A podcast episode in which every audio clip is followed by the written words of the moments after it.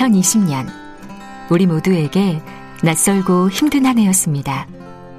1년을 잘 살아낸 우리는 내년 이맘때 오늘을 어떻게 기억하고 있을까요? 주진우 라이브 타임캡슐 프로젝트 1년 후에 잘 지내고 있지? 참 잘 견뎠네. 지금도 많이 힘드니? 이젠 괜찮아질 거야. 1년 후에 나에게 보내는 여러분의 메시지를 차곡차곡 담아 2021년 겨울 다시 꺼내보려 합니다. 참여는 짧은 글 50원, 긴 글 100원의 정보 이용료가 드는 문자 9730 또는 카카오톡 플러스 친구에서 주진우 라이브 검색하셔서 친구 추가하시고 메시지 보내주셔도 됩니다. 주진우 라이브 타임캡슐 프로젝트 1년 후에 여러분의 많은 참여 기다립니다.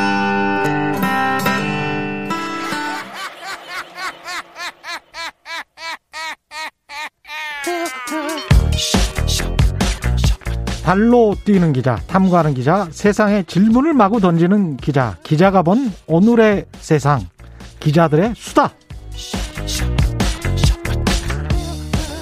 네, 라이브 기자실을 찾은 오늘의 기자는 한결의 김민아 기자입니다. 안녕하세요. 네, 안녕하세요. 예. 오늘 처음 뵙죠? 네, 잘 예. 부탁드립니다. 예, 어제 오늘 청와대 인사 소식 이어지고 있습니다. 네, 네, 맞습니다. 어제 30일 그리고 오늘 31일까지 청와대 시계가 숨, 숨가쁘게 돌아가고 있는데요. 네. 어제 뭐 다 아시다시피 공수처장 그리고 신임 법무장관, 환경부 장관이 임명이 됐고 또 김성조 정책실장, 노영민 비서실장, 김종호 민정수석이 사의를 표명했었고요. 음. 오늘은 그에 이어서 비서실장 자리와 민정수석 자리가 임명이 됐고 예. 김성조 정책실장은 유임이 됐습니다. 신임 비서실장에는 유영민 전 과학기술정보통신부 장관 이 이제 임명이 됐는데요.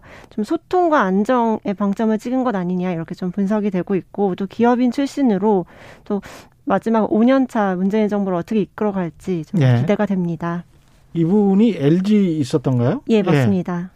그리고 민정수석이 누구로 바뀌었다고? 민정수석은 신현수. 전 국가정보원 기조실장이고요. 네. 이분은 또 검찰 출신이어서 지금 법, 무부 장관은 계속 이제 판사 출신이 많이 임명이 됐는데 검찰 출신이었다가 김앤장에 있었죠? 예, 맞습니다. 예.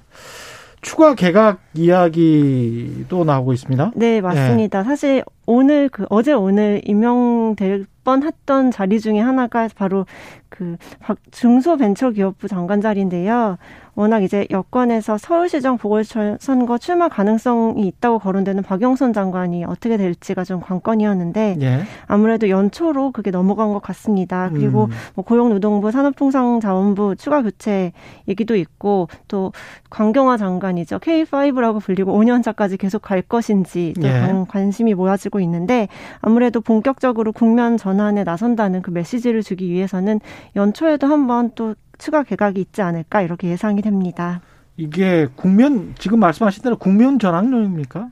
네, 그렇게 보여지는데요. 예. 사실 올해 다 기억하시다시피 추윤 사태가 굉장히 시끄러웠고 예. 또 이 분위기를 계속 내년까지 이어가기에는 문재인 정부도 부담이 있었던 것으로 보입니다. 그래서 음. 좀 연말 연초 이 시점에서 대대적으로 좀 국면을 전환하고 국정 동력을 회복하겠다는 의지를 표현한 것이 아닌가 이렇게 풀이가 되고요. 또 청와대 내부에서도 이렇게 내년에 맞게 되면 위기감이 커진다. 그래서 음. 우려했던 목소리가 많았던 것으로 전해지고 있습니다. 이렇게 맞게 된다는 거는 지금 현재 대통령도 그렇고 정부 여당의 지지율이 좀 하락세였잖아요. 그렇죠. 예. 뭐, 이게 좀 네네. 개각에 영향을 미쳤다. 네, 그렇게 보여지는데요. 예. 뭐다 아시는 아시다시피 한국 갤럽이나 리얼미터 매주 나온 그 여론조사에서 예. 국정 수행 지지율이 역대 최저치를 지금 찍고 있거든요. 예. 또 여기서 밀리면 끝장이라는 위기감, 이게 뭐 음. 뭐 검찰 개혁 같이 그런 이슈 를 앞세웠을 때 여기서 밀리면 끝장이라는 위기감이 많이 있었던 것 같고 네. 또뭐 전날 정만호 청와대 국민소석 국민소통 수석이 말한 것을 좀 이제 해석을 해보면 국가적으로 어려운 시기에 대통령께서 백지 위에서 국정 운영을 구상하실 수 있도록 하겠다라고 음. 하면서 좀 인사권을 지닌 대통령의 공간을 넓히면서 마지막 이제 5년차 국정을 좀 더 자유롭게 이, 어, 펼쳐가시겠다는 의지가 있었던 것으로 보여집니다. 근데 경제부처 장관들 이야기 나오는데 기획재정부는 전혀 이야기는 안 나오나 보네요. 어, 네, 아직은 네, 기획재정부는 예. 그대로 있을 것 같고요. 야권 반응은 어떻습니까? 네, 사실 야권에서는 정말 올 한 해 내내 장관 물러나라라는 얘기를 정말 많이 했던 것 같은데요. 예. 막판에 돼서 꽤 많은 장관들이 사실 교체가 된 면이 예. 없잖아 있게 됐죠. 예. 오늘 김종인 비상대책위원장이 기자들과 만나서 뭐 혼란스러운 상황을 만들어 놓은 책임이 문재인 음. 정, 대통령께 있기 때문에 이 상황을 수습한 것이다. 뭐 책임을 지는 당사자들이 물러날 수밖에 없는 상황이었다라면서 다시 한번 정부에 어떤 촉구를 한 것이죠. 이렇게 인사가 이뤄진 것은 어쨌든 지난 1년간의 이런 혼란스러운 상황 때문이었다. 이렇게 좀 지적을 하는 메시지를 내놨습니다. 지금 가장 민심이 안 좋은 거는 부동 부동산 아닙니까? 다른 그렇죠. 것보다는 부동산하고 잠깐 백신 이야기 네, 그렇게 보여집니다. 최근에는 그런 거였죠. 네, 또 마지막, 그러니까 임기 마지막이 될수록 인사 문제가 사실은 굉장히 큰 위기를 조성할 수 있는 음.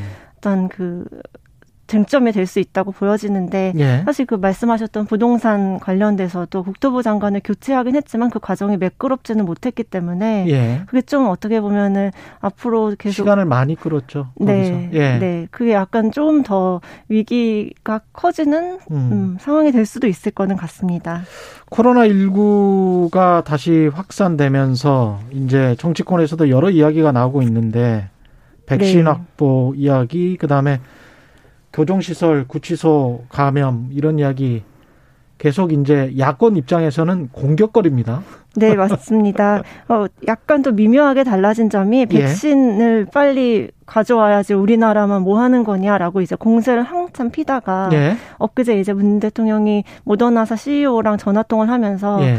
2천만 분, 2천만 명분의 것을 이제 약속을 받자 이제 좀 이제 다시 동부구치소 집단 근데 그 약속을 받은 거예요? 아니면은 논의를 한 겁니까? 아니면은 논의를 해서 2천만 명분을 합의를 한 겁니까? 아, 이제 일단 약속을 받았다까지 맞는 것 같고 야권에서는 예. 그것도 사실 이 약속이 음. 깨질지 누가 아느냐라고 공세를 계속 펴고 있긴 합니다. 예. 워낙 그 이제 그 협상을 한 나라가 굉장히 나라 국가수가 많기 때문에 이제 예. 이거를 백신을 만들어서 어디에 우선순위를 둘 것인지는 좀 더 지켜봐야 될 것은 같습니다. 근데 국내 여론도 너무 이러면 제약사의 이게 글로벌 제약사들이 만만치가 않거든요. 이 사람들이. 네. 예, 휘둘릴 수 있어요. 그렇죠. 예, 가격도 가격이고. 그래서 지금 현재는 구치소 감염 쪽으로 야권의 공선은 이어지고 있는 거죠? 네, 미묘하게 이제 그 공격의 조준점이 바뀌어서요. 예. 오늘은 뭐 예산 핑계로 마스크 지급도 안 이루어지고 밀접 접촉자 격리도 제대로 안 됐다. 음. 그리고 사실 그 문재인 대통령이 인권 변호사 출신인데 어떻게 예. 인권 변호사 출신이 그 이런 그 서, 대한민국 수도 서울에서 공포에 질린 수용자가 쪽지를 흔들어 살려달라고 외칠 때까지 가만히 있었느냐 굉장히 음. 거세게 좀 공세를 폈고요. 그리고 백신 문제에 대해서도 어, 이전까지는 좀 백신 확보 지연에 대해서 불안함을 보였던 것 반면에 이제는 네. 어, 늦었다. 뭐 전화를 해, 하면 뭐 하느냐. 이미 늦었다. 이렇게 좀 공색한 공세를 좀 펴는 방식으로 바뀌고 있는 것 같습니다. 일단 네. 백신이 들여와서 이제 접종이 중요한데 네, 미국도 그렇죠. 지금 보니까 접종이 트럼프 대통령이 약속한 접종 그 숫자에 턱없이 못 미쳐가지고 문제가 많이 되고 있던데. 네, 맞습니다. 접종을 그 백신을 조금이라도 좀좀 늦게 들여온다고 하더라도 우리가 행정력을 최대한 잘 발휘해서 예. 접종을 일사불란하게 잘해야 될 것 같아요. 네, 그것도 굉장히 예. 중요한 면인 건데 잘 짚어주신 것 같습니다. 예.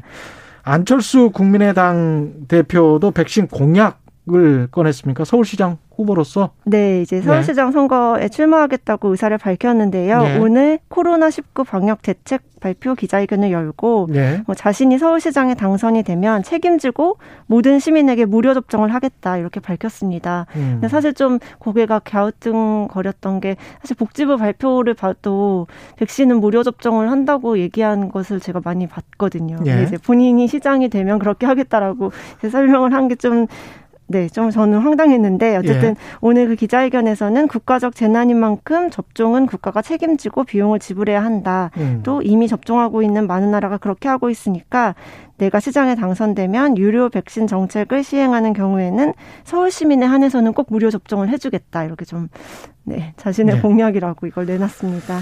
알겠습니다. 예. 좋은 공약이네요. 예. 네. 어제 이낙연 민주당 대표, 김종인 국민의힘 비대위원장 만났습니다. 예, 어떤 이야기들이 오갔나요? 네, 일단 그 만났던 이유 중에 가장 큰 것은 아까 저 전화 통화하셨던 중대재해기업처벌법 관련해서 여야가 아. 힘을 모아야 된다라는 주제로 처음에 만났고요. 예. 이제 그거는 아무래도 여야 모두 하겠다는 얘기는 했기 때문에 음. 그 이번 국회 1월 1월 달에는 그래도 좀 가능성이 있지 않을까 저는 이렇게 바라보고 있고 1월에는 네네네 1월, 1월 초에는, 초에는 네네 예. 그리고 그 국회가 1월 6일까지 1월 8일까지 8일까지입니다. 네. 예. 네. 그리고 그 한 가지 또 나왔던 이슈가 영수회담 이슈입니다. 예. 그 이낙연 민주당 대표가 먼저 김종인 비대위원장에게 신년 영수회담을 제안을 했고 음. 또 자기가 청와대에 가서 이 제안을 전달하겠다 이렇게 예. 좀 같이 청와대 그리고 여야 대표가 힘을 모아보자 이렇게 좀 제안을 한 게 저는 눈에 띄었거든요. 예.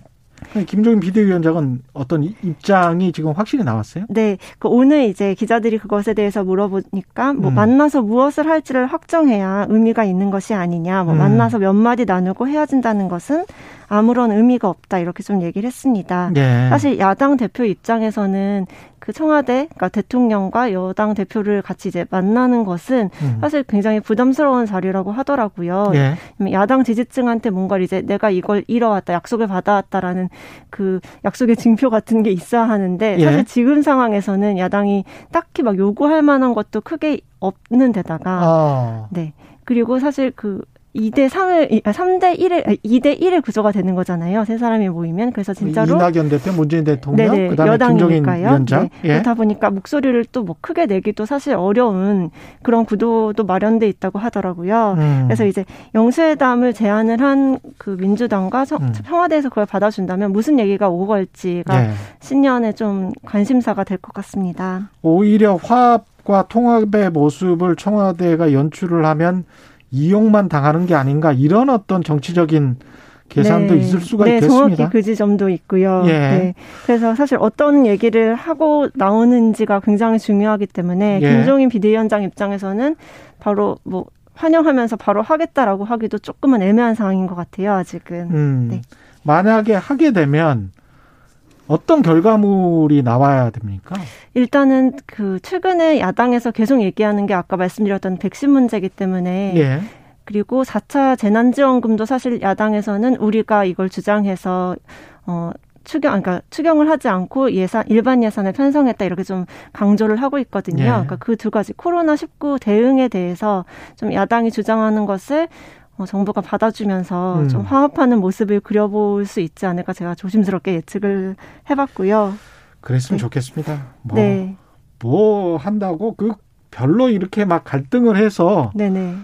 갈등을 하는 이유가 좋은 생산물을 나오게 하기 위해서 정치적인 갈등을 하는 건데 갈등을 하기 위해서 갈등을 하는 것 같으니까 좀, 그렇죠. 좀 그래요. 네, 무조건적인 예, 입장에서는 이런 것들은 진짜로 예, 좀 지양해야 될 것 같아요. 결과물을 내 보내고 결과물을 만들어내면서 그러면서 갈등을 했으면 좋겠다 그런 생각이 드네요. 네, 예. 또뭐 4월 달에 재보궐 선거가 있기 때문에 민생 음. 문제 많이 챙기는 예. 그런 모습을 이제 대통령 여야 대표가 만들어 주면 국민들이 그나마 좀 네, 정치의 기대감이 조금이나마 더 생기지 않을까 이렇게 그렇죠. 생각도 해 봤습니다. 예, 지금까지 기자들의 수다 한결의 김민아 기자였습니다. 고맙습니다. 네, 감사합니다. 예, 라디오 정보센터 연결해서 실시간 뉴스 듣겠습니다. 정한나 씨. 정치 피로, 사건 사고로 인한 피로, 고달픈 일상에서 오는 피로. 오늘 시사하셨습니까? 경험해 보세요. 들은 날과 안 들은 날의 차이. 여러분의 피로를 날려줄 저녁 한 끼 시사. 추진우 라이브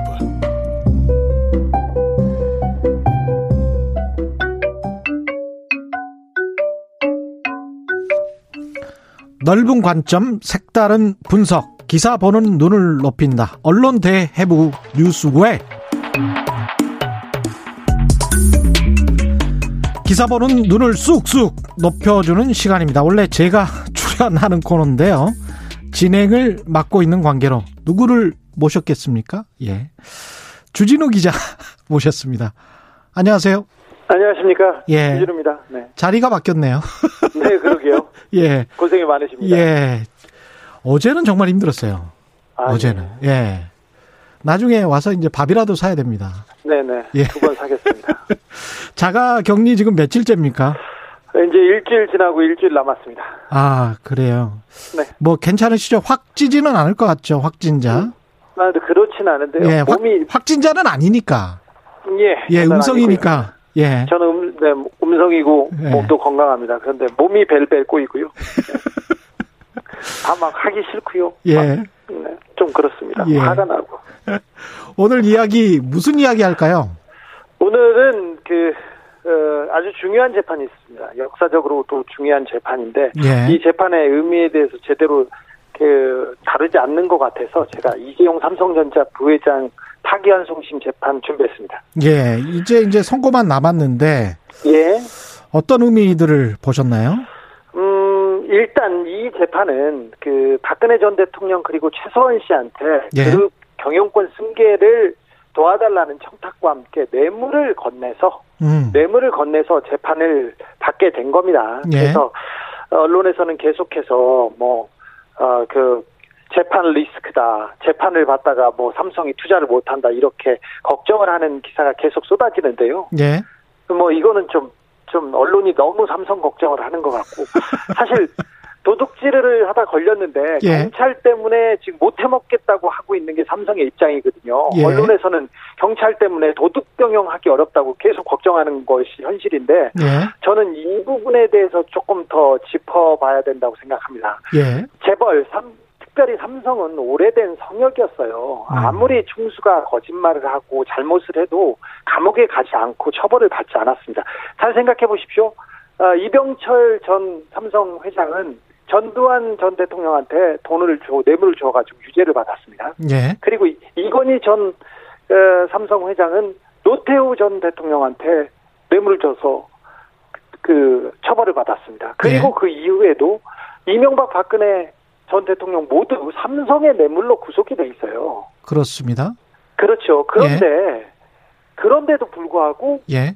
삼성에 대해서는 뭐 처벌을 하지 않고 재판을 제대로 하고 지금까지는 검찰이 부르지도 조사하지도 못하고 지금 넘어왔던 관행을 관행을 예. 이제서 이제는 좀 뛰어넘어야 될 때라고 생각합니다. 만약에 그 전에 음. 이병철 이건희 그 시대에 어, 검찰이 그리고 사법부가 명확하게 단죄를 했다면 음. 지금 삼성의 위기는 없었으리라고 생각합니다. 생각해 보십시오. 최경영 기자가 경제 전문 기자고 경제에 대해서 많이 생각하는 분이신데 삼성 개혁, 재벌 개혁이란 이야기가 아예 나오지 않습니다. 정치권에서도 언론에서도 그렇죠. 근데 재벌 개혁이 됐습니까? 가장 큰 거는 이건희 고 이건희 회장 같은 경우에 예. 유죄로 확정된 게 제 기억에 한 두 번 정도 있었는데. 예. 이분은 한, 한 번도 구치소에 가본 적도 없어요. 그렇죠. 한 번도 검, 구속된 적이 없어요. 검찰에 그 불려가지도 않았어요. 예. 이게 어? 정말 경이로운 일입니다. 네네. 경이로운 일입니다. 다른 재벌들 같은 경우는 감옥에 간 분들이 꽤 계시죠. 네, 있죠. 예. 많이 많이 갔죠. 예. 그런데 삼성한테는 우리 법이 미치지 못했는데 예. 그래서 그래서 이 그 이재용 국정농단 파기환송심 음. 국정농단 재판의 마지막 재판입니다. 그래서 어 우리 사법부에 대한 그 내용을 역사를 기록해야 되는데 삼성의 시각이 아니라 그 삼성을 떠받은 언론의 시각이 아니라 정의와 양심의 눈으로 꼭 기억하고 기록해야 되는 그런 중요한 재판이라고 생각합니다. 어떤 것들을 기록을 하고 싶으세요? 구체적으로? 어, 그 삼성이 예. 지금 그 저지르고 대통령을 이렇게 감옥으로 보냈습니다. 그리고 음. 국정농단의 핵심이 그때 생각해 보세요. 아, 우리가 대통령 대통령으로 박근혜 전 대통령을 뽑았는데 진짜 대통령 행세는 최서원 씨가 했네. 아니네. 그 위에 삼성이 있었네. 그 생각을 했지 않습니까? 예. 4년 전에. 예. 그런데 아직도 아직도 법이 미치지 않고 있는 이 부분과 음. 그리고 재벌이 우리 사법 그 법 그 법치주의에 구멍을 많이 냈어요. 특별히 삼성이. 삼성한테 가면 검찰권도 그 다음 사법권도 미치지 않아서 음. 지금 재판을 4년째 질질 끌고 있어요. 파기환송심이 1년 반을 끄는 이런 재판은 4년째죠. 예. 네, 있, 지 않았어요. 뭐 지금 역사적으로도 없고요. 음. 미국에서도 찾기 어려울 거라고 생각하는데 음. 이 부분에 대해서 이제는 좀 고민하고 이 법이 삼성한테도 그리고 재벌한테도 온 그 만인에게 이렇게 미친다는 것을 보여줘야 되죠. 그래서 네. 이 법치주의와 법치주의가 삼성한테 그리고 공평, 공평하고 공정하다는 얘기를 꼭 하고 싶습니다. 보안님은 방언 터졌는데 뭐 이렇게 말씀하시는데요. 네. 예. 집에 제가 여기는 전문가입니다. 네. 집에서 별로 네. 이야기할 기회가 없으셨죠? 네, 그렇습니다. 네. 많이 말씀하십시오. 김어준하고 둘이서 얘기하고 있습니다. 김어준은 자기 집 지하실에서 지금 자가격리 중이고요. 아, 네. 그렇, 그렇군요. 예. 예. 특검이 일단 징역 9년 구형했는데. 네. 9년의 의미는 어떻게 보십니까?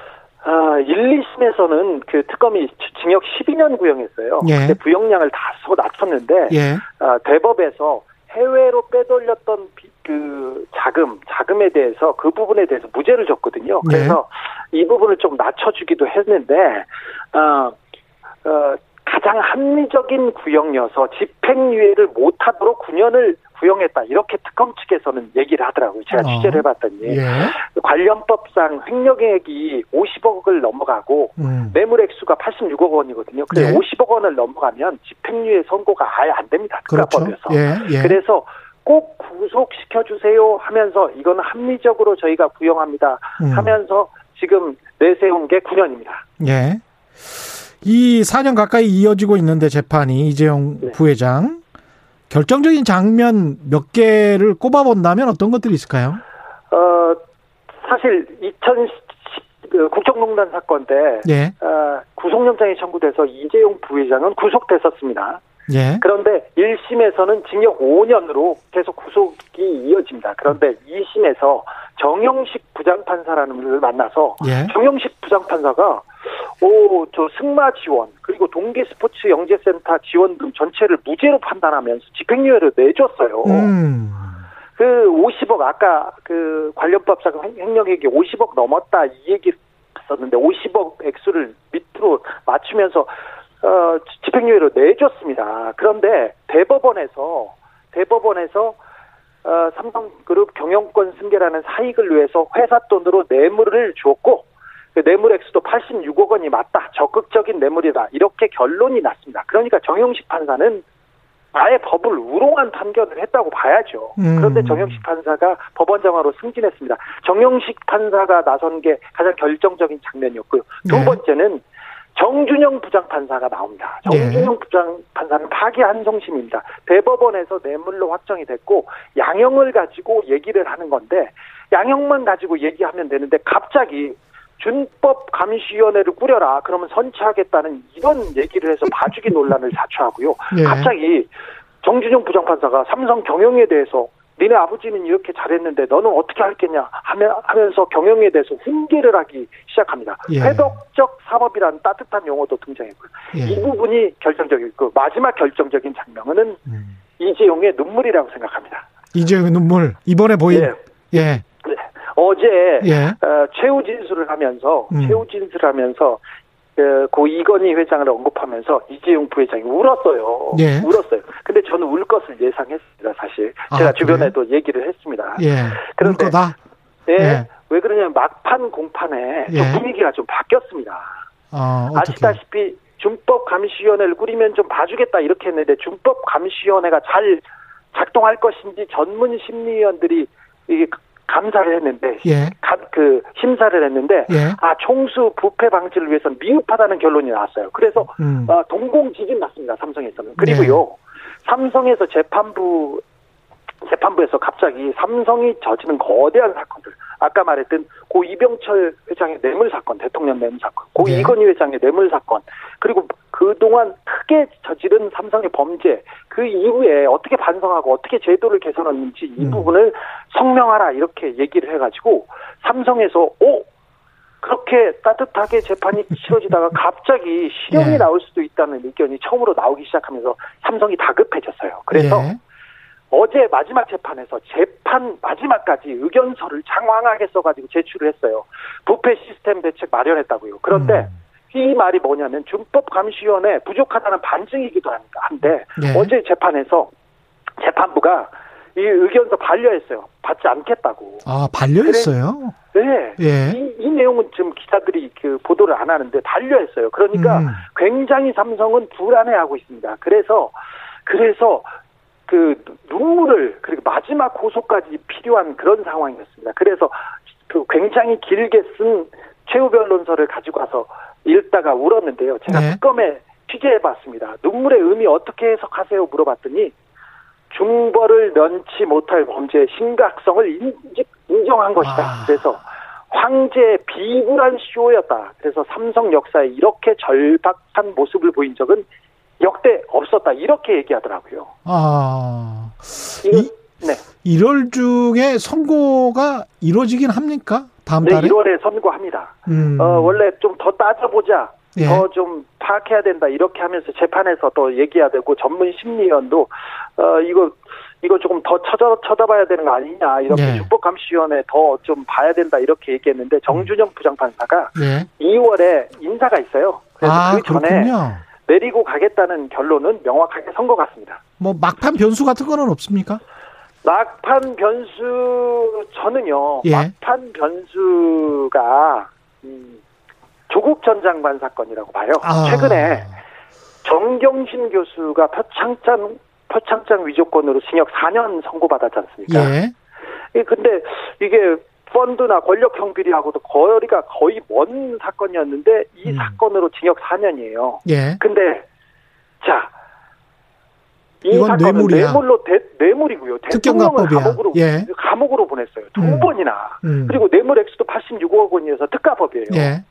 근데 이 사건을 집행유예를 준다. 그러면 음. 사법부 이 땅 사법부의 공정성 음. 이 법치주의 얘기가 나올 거거든요. 그렇죠. 시간이 그래서, 예. 네. 그래서 법의 형평성 차원에서 굉장히 곤란해졌다. 이렇게 생각합니다. 그래서 변수는 조국이라고 생각합니다. 변수는 조국이 됐다. 어제 박지훈 변호사도 비슷한 이야기를 했는데 같은 의견이신 것 같고요. 5855님은 삼성이 무슨 동네 마트인가요? 부회장 한 명 구속된다고 투자가 어쩌고 기업이 어쩌고 언론이 글로벌 삼성의 자존심을 깔아뭉개네요. 정확히 판단하고 계십니다. 예. 그러네요. 예. 김배공님, 주진우 기자님 목소리 들으니 반갑습니다. 삼성 재판은 모든 국민들의 관심사입니다. 정준영 판사가 어떻게 판결할지 두 눈 부릅뜨고 지켜볼 겁니다. 이렇게 말씀하셨습니다. 정리하면서 이재용 부회장 재판에 대해서 한 줄 평 해주시면 사법부는 사법부는 과연 황제를 벌할 수 있을까? 사법부는 과연 황제를 벌할 수 있을까? 너무 높여주시는 거 아니에요? 이재용 부회장이 황제까지? 황제인가? 사, 사법부와 언론에서는 황제로 지금 있습니다. 아, 그렇죠. 네. 그렇죠. 네. 주준희 기자나 저나 뭐 이렇게 황제로 인정하지는 않지만. 아, 네, 네. 저희는 예. 인정하지 않습니다. 예. 2020년 뭐 얼마 시간이 안 남았는데 올해 어떠셨습니까, 주준희 기자는? 좀 암울했어요. 그래서 빨리 시간이 지나갔으면 좋겠습니다. 2020년 빨리 안녕하고 싶습니다. 마지막으로 주진우 라이브 타임 캡슐 프로젝트 이거 계속 해오셨잖아요. 1년 후에. 네, 네, 네. 오늘이 마지막 날인데 이거 같이 네. 해야 된대요. 1년 네. 후에 열어볼 메시지 많은 분들이 참여해 주셨다고 하는데요. 네. 여러분이 보내주신 메시지들 잘 저장해놨다가 내년에 열어보겠습니다. 그럼 주진우 기자와 함께 외쳐보겠습니다. 타임 캡슐 봉인!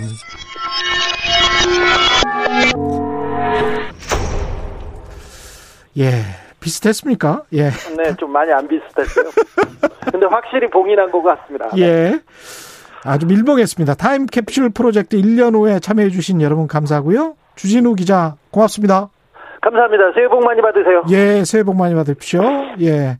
실시간 교통정보 알아보겠습니다. 교통정보센터 고기네 씨 나와주세요. 테이크아웃 시사 나왔습니다. 오늘도 하나 챙겨가세요. 주진우 라이브.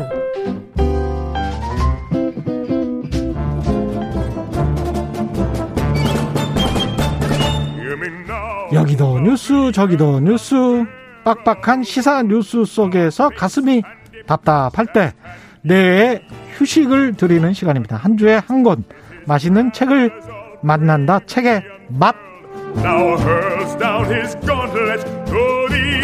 네, 김갑수 문화평론가 나오셨습니다. 안녕하십니까? 최경령은 모든 것을 다 한다. 연애 오락만 하면 된다. 이제. 예, 아 경제도 하고 정치도 하려고 하니까 뭐 정신이 없습니다. 안녕하세요. 예, 안녕하십니까. 그리고 정선태 국민대학교 글로벌 인문 지역 대학장 나오셨습니다. 학장님 나오셨습니다. 네, 안녕하세요. 다사다난 다사다난 정말 다사다난이네요. 예, 올해는 뭐가 제일 기억에 남으셨어요, 두 분은? 저는 예. 올해 내내 정성태 비대면으로 수업한 예. 게 그게 비대면 아, 수, 예, 수업 평생 기억에 남을 것 같습니다. 학생들 네? 한 번도 못 만났어요. 내년에도 비대면 수업 아닙니까? 네, 내년 일단 1학기까지는 1학기까지는 거의 비대면을 할 것 같고요. 예. 내년 2학기도 어떻게 될지 아직 모르겠습니다. 근데 어 뭐 제가 제가 근무한 학교뿐만이 아니겠지만은 예. 거의 모든 대학이 거의 흉가처럼 이, 다가오기도 합니다. 아. 학생들이 이, 드나들지 않으니까 예. 어, 자칫하면 거미줄이 이 보금자리를 마련할 것 같기도 해요. 강의, 강의실에.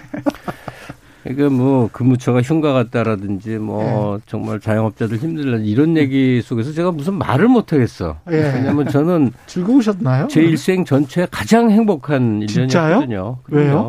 정말 다시는 2002년 우리 월드컵 경험했었죠. 예. 그러면 앞으로 그때 너무 열렬했기 때문에 월드컵 예. 우승을 해도 그만큼 행복하지 않거든요. 아, 월드컵 우승하면 그 열정이 이 게 충족이 타오르는 게. 근데 예. 제가 경험한 2020년 그올한 해 정말 그 코리아 러시라고 그래야 될까? 음. 그 우리가 사는 나라가 예. 국제적으로 이렇게 주목받고 그것을 긍정적으로 K 방역이나 이런 것 때문에. 예. 그리고 예. 방역은 뭐 꼭 내일이 아닌 것 같아요. 정부의 일인 것 같아요. 예. 근데 이 한류 피컬처의 예, 열광은 예.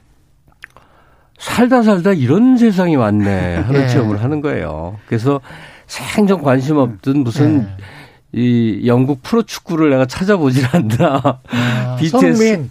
예, 손흥민 예. BTS 그 저 빌보드 차트를 찾아보질 않나.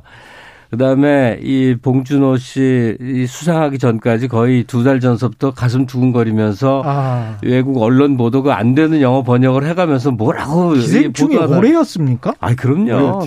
아, 올해 2월이었어요. 정말 옛날인 것 같아요. 네. 정말 옛날인 것 같아요. 네, 그리고 예. 이 한류하고 이제 산업이 여러 형태로 결합돼서 예. 소위 이제 주류 국가 mainstream이 되는 출발점 정도는 됐다고 보거든요. 예. 뭐 경제하시니까 잘 알겠지만 우리가 fast follower였지 소위 first mover라는 그렇죠. 여기에 진입하기 위해서는 이제 이제 뭐 수소 경제 같은 거 하려면 이제 가는 길이잖아요. 예. 어쩌면 진짜로 어 그런 일류 국가의 일원으로 예. 사는 예. 첫 발을 디디는 해가 될수 예. 있겠구나. 예. 조짐이 보여요. 제가 사실 몰랐는데 네. 김갑수 선생님 아호가 국뽕이십니까?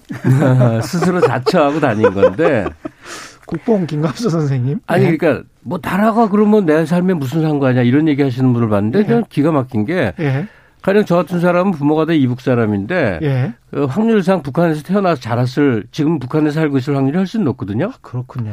그럼 예. 북한에 사는 거하고 여기 대한민국에 사는 거하고 아유. 우리의 생활살이가 도대체 어떻게 다른 거예요. 그렇죠. 그러니까 자기가 예. 어떤 나라에 속해 있고 그 나라가 어떤 컨디션이냐는 음.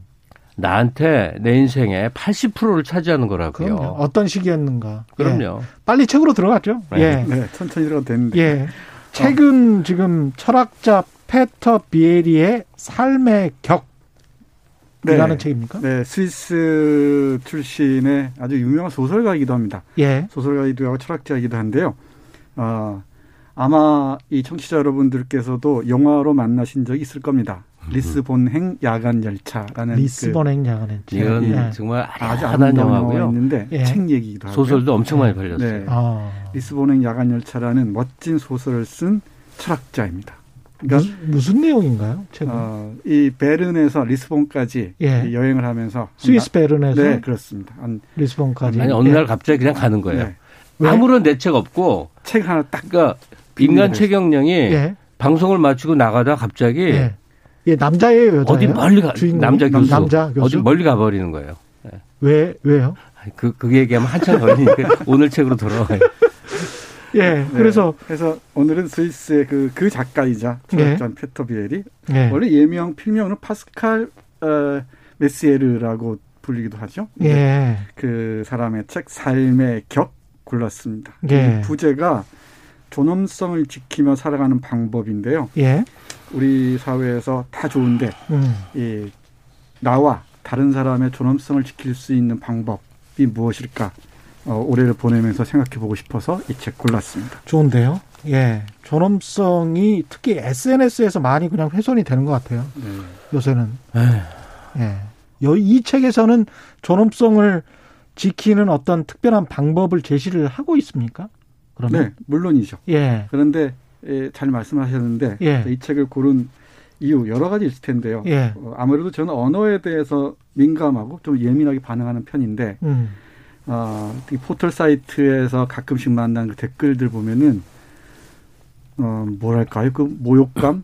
어. 이, 이 언어가 어, 우리에게 가하는 충격 같은 게 만만치가 않습니다. 그리고 이 정치 하는 사람들이나 이런 방송하는 사람들 네. 이, 이 툭툭 내뱉는 그 언어들의 그 폭력성이 네. 예, 아득하게 뭐 멀어 보일 때가 있어요.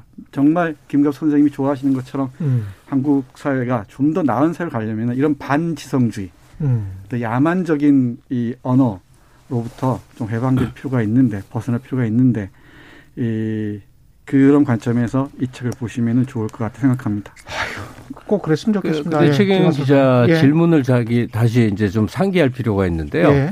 오늘 책이 페터 비에리의 예. 삶의 격이란 제목의 책이에요. 예. 그러니까 질문하신 게 아, 삶의 격을 지키는 방법이 쓰여 있는 책입니까?라고 질문하셨잖아요. 예. 당장 뭐가 떠올렸냐면 이 세상에는 인생을 어떻게 사는 방법이라는 무수한 정말 헤아릴 수 없이 많은 책이 있어요. 음. 그 중에 99%가 속류에 속류. 음. 삶의 요령을 가르 속류라고. 아. 삶의 요령을 가르치는 뭐 예. 뭐뭐가 되는 아흔아홉 가지 방법 예. 뭐, 뭐 그런 식으로 예. 처세술책이라는 예. 예. 일종의 이제 생활 처세서가 음. 또는 재테크 뭐 이런 예, 한 2, 30년 예. 대 유행을 하고 있어요. 이게 이제 시대적 산물이라고 생각을 하는데 예. 사실 그거는 뭐 심심하실 때 볼 수는 있지만 그렇죠. 그걸 진지한 독서물로 여기는 좀 쉽지 않아요. 네. 그 공허하거든요. 근데 이 오늘 이 페터 비에리 같은 거는 음. 그런 종류의 속류 인생 인생서나 개통 철학 책이 아니고 예. 그러니까 존엄이 뭐냐, 삶의 음. 격이 뭐냐를 아주 근원적으로 근원적으로 깊게 성찰한 본격 도서니까 음. 이건 마음 먹고 보는 책이지 음. 삶의 요령이나 비법을 가르쳐 주는 건 아니에요. 음. 그러니까 우리가 살면서 나에게 이익이 되면 내가 살만하면 되지라는 쪽에 더 많이 치우치지. 예. 나의 존재가 의미 있게 되고 나의 존재가 조, 어, 조, 저 이렇게 이 존대받고 하는 식의 그런 진정한 삶이 뭔가를 깊이 성찰할 기회가 별로 없지 않습니까? 그렇죠. 그러니까 그 삶의 의미를 되새겨보는 견지에서 페터 비에리가 스스로 무척 많이 고민을 한 사람이에요. 예. 책의 내용 사례로 들어가 보면 될 것 같은데. 네.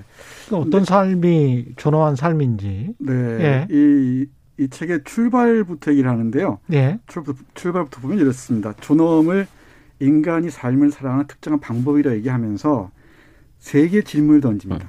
세 개의 질문. 네, 초반부에 예. 첫 번째가 남이 나를 어떻게 대하는가. 남이 네, 나를 어떻게 내가 대하는가. 나를 네, 아, 남이 나를 어떻게 보는가. 예. 네, 이런 질문을 던져야 되고요. 예. 두 번째는 나는 나를 어떻게 대하는가. 남이 나를 그리고 내가 나를 대하고 내가 남을 대하고 마지막으로는 내가 나를 어떻게 대하는가. 예.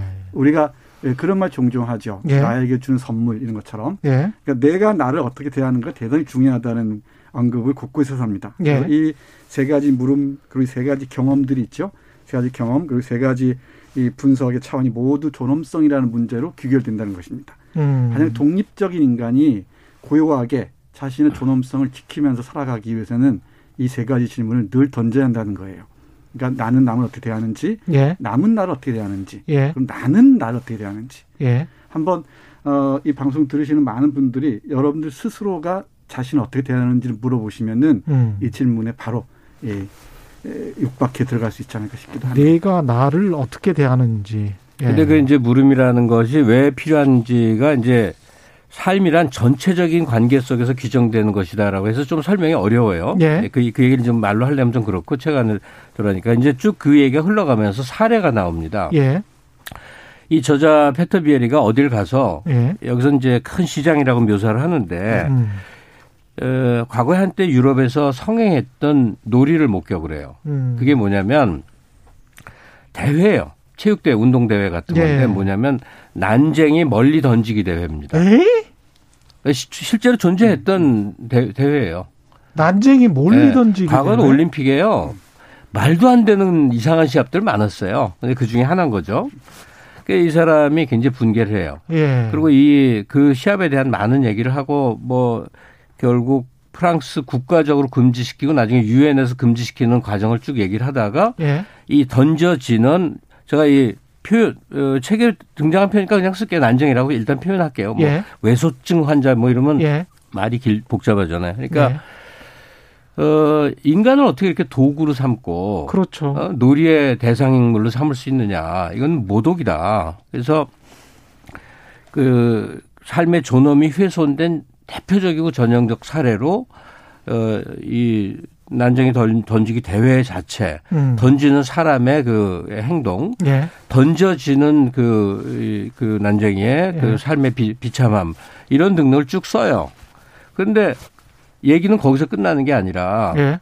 그러니까 존엄이 훼손된 사람이 얼마나 비참한 것이냐를 쓰는데 그친 게 아니라, 예. 훼손된 존엄을 가진 그 선수 난쟁이를 만나는 겁니다. 어. 이 난쟁이는 굉장히 격렬히 항의를 해요. 그렇겠죠. 왜 나는 아무 상관없어. 아, 상관이 없다고? 어, 나는 내가 던져짐으로 해서 음. 그걸로 돈 버는데 내가 네. 무슨 수로 어디 가서 돈 벌라고. 내가 뭐, 뭐, 조금이니까 음. 던져질 수 있고, 내가 조금이니까 사람들이 막 비웃고 웃으니까 나한테 돈을 내는 거고, 나는 그 덕에 먹고 살아. 근데 니들이 왜, 어, 내 밥벌이를 끊으려고 해. 내 존엄은 오히려 이쪽에 있어. 심지어는 이 대회 유명했던 선수가 많이 나왔던 사람이 그, 그러니까 난쟁이죠. 유엔에 가서 항의를 합니다. 어. 나에게 이 대회에 나가서 던져질 수 있는 기회를 달라. 막 이렇게 행위를 합니다. 어. 자, 그러면 어떤 게, 어떤 게 존엄이냐 말이에요. 음. 인간을 도구로 삼아서 정말 물건 투포한 던지기 식으로 해서 그 던져지는 상태가 된 이게 정말 인간의 존엄에 있을 수 없는 일이냐. 아니다. 난 그걸로 내 생존을 유지할 수 있고, 어, 내 가족에게 떳떳할 수 있는 그런, 그러니까 남들이 뭐라고 하고 나는, 그러니까 존엄이 그 사람에게 자기 자신에게 대한 인정에 달려 있는 거죠. 남들이 어떻게 어떤 시선으로 보고 상관없는 거죠. 돈이 자기의 존엄을 해치지만 남들은 나를 아주 그 비천한 걸로 여기지만 음. 나는 그 비천하게 보는 시선을 예, 덕분에 개의치 않는다. 내 생계를 유지할 수 있다.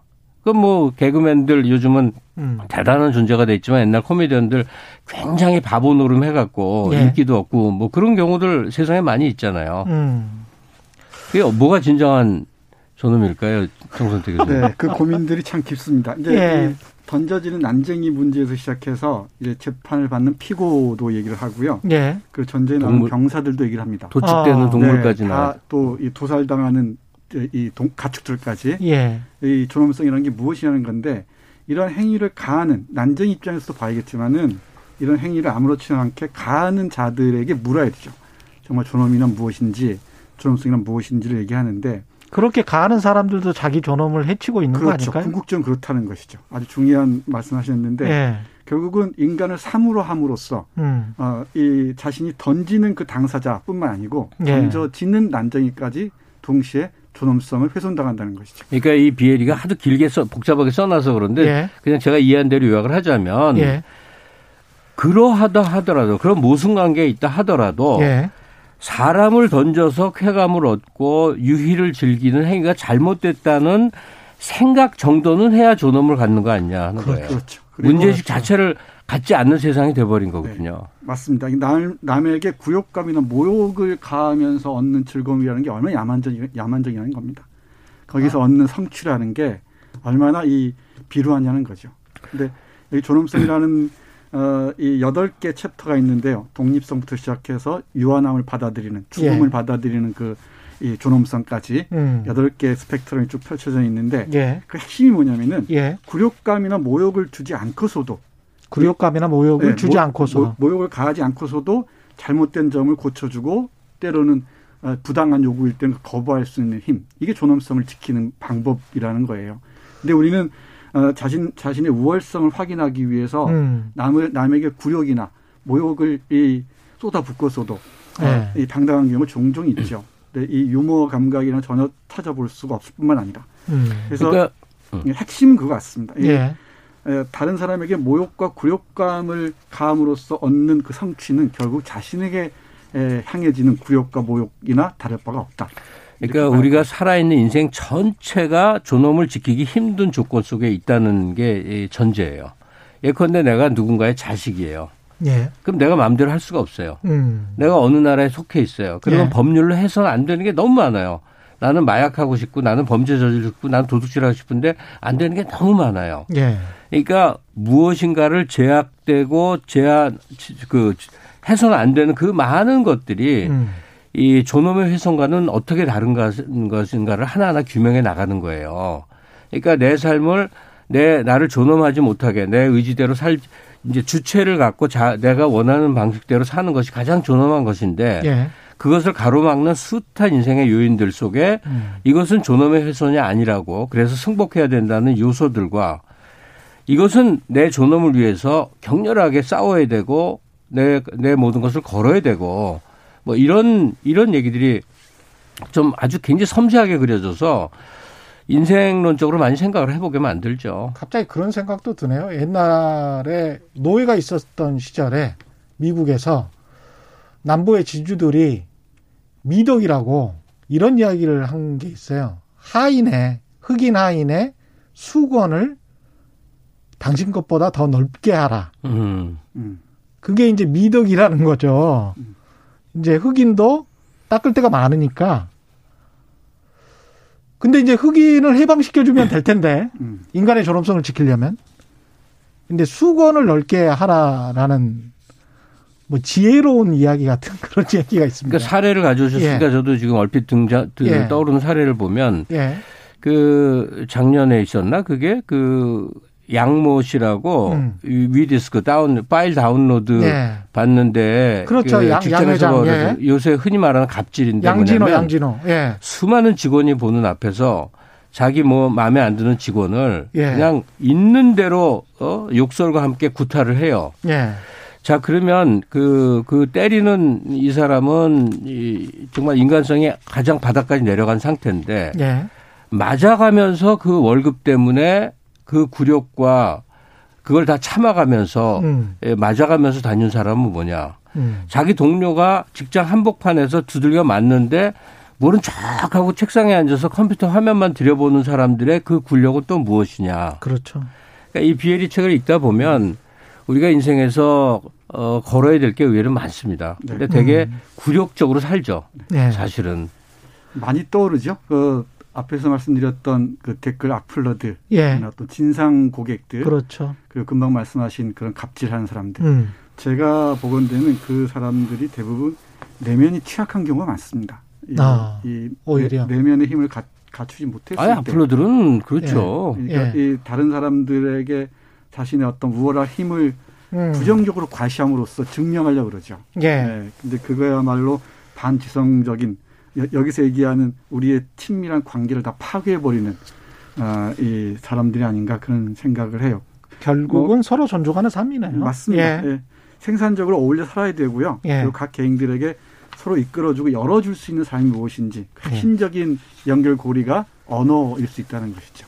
예. 그래서 이 소설 이 책 읽다 보시면은 좋은 영화, 음. 좋은 작품들 조조엘부터 시작해서 음. 유 진 온일까지 예. 훌륭한 작품들도 많이 나오고 하니까 예. 천천히 음미해 보시면은 올해 마지막 날 그리고 다음 해 아, 신년도 어 격, 격조 있게 사는 방법이 무엇인지 예. 고민이 깊어지지 않을까 생각합니다. 그리고 저놈을 아. 지키는 단계도 예. 있는 것 같은데 예. 우리가 최저민권국이 할 때는요. 예.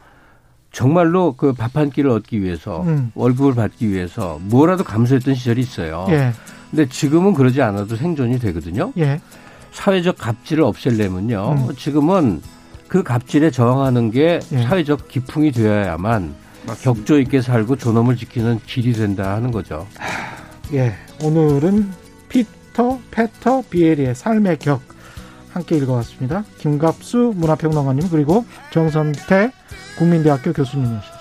고맙습니다. 네, 감사합니다. 네. 예, 마지막 곡 정성 전인권의 돌고 돌고 돌고 예 듣겠습니다. 새해 복 많이 받으시기 바랍니다. 예, 고맙습니다. 최경련이 진행한 주진우의 라이브. 안녕히 계세요.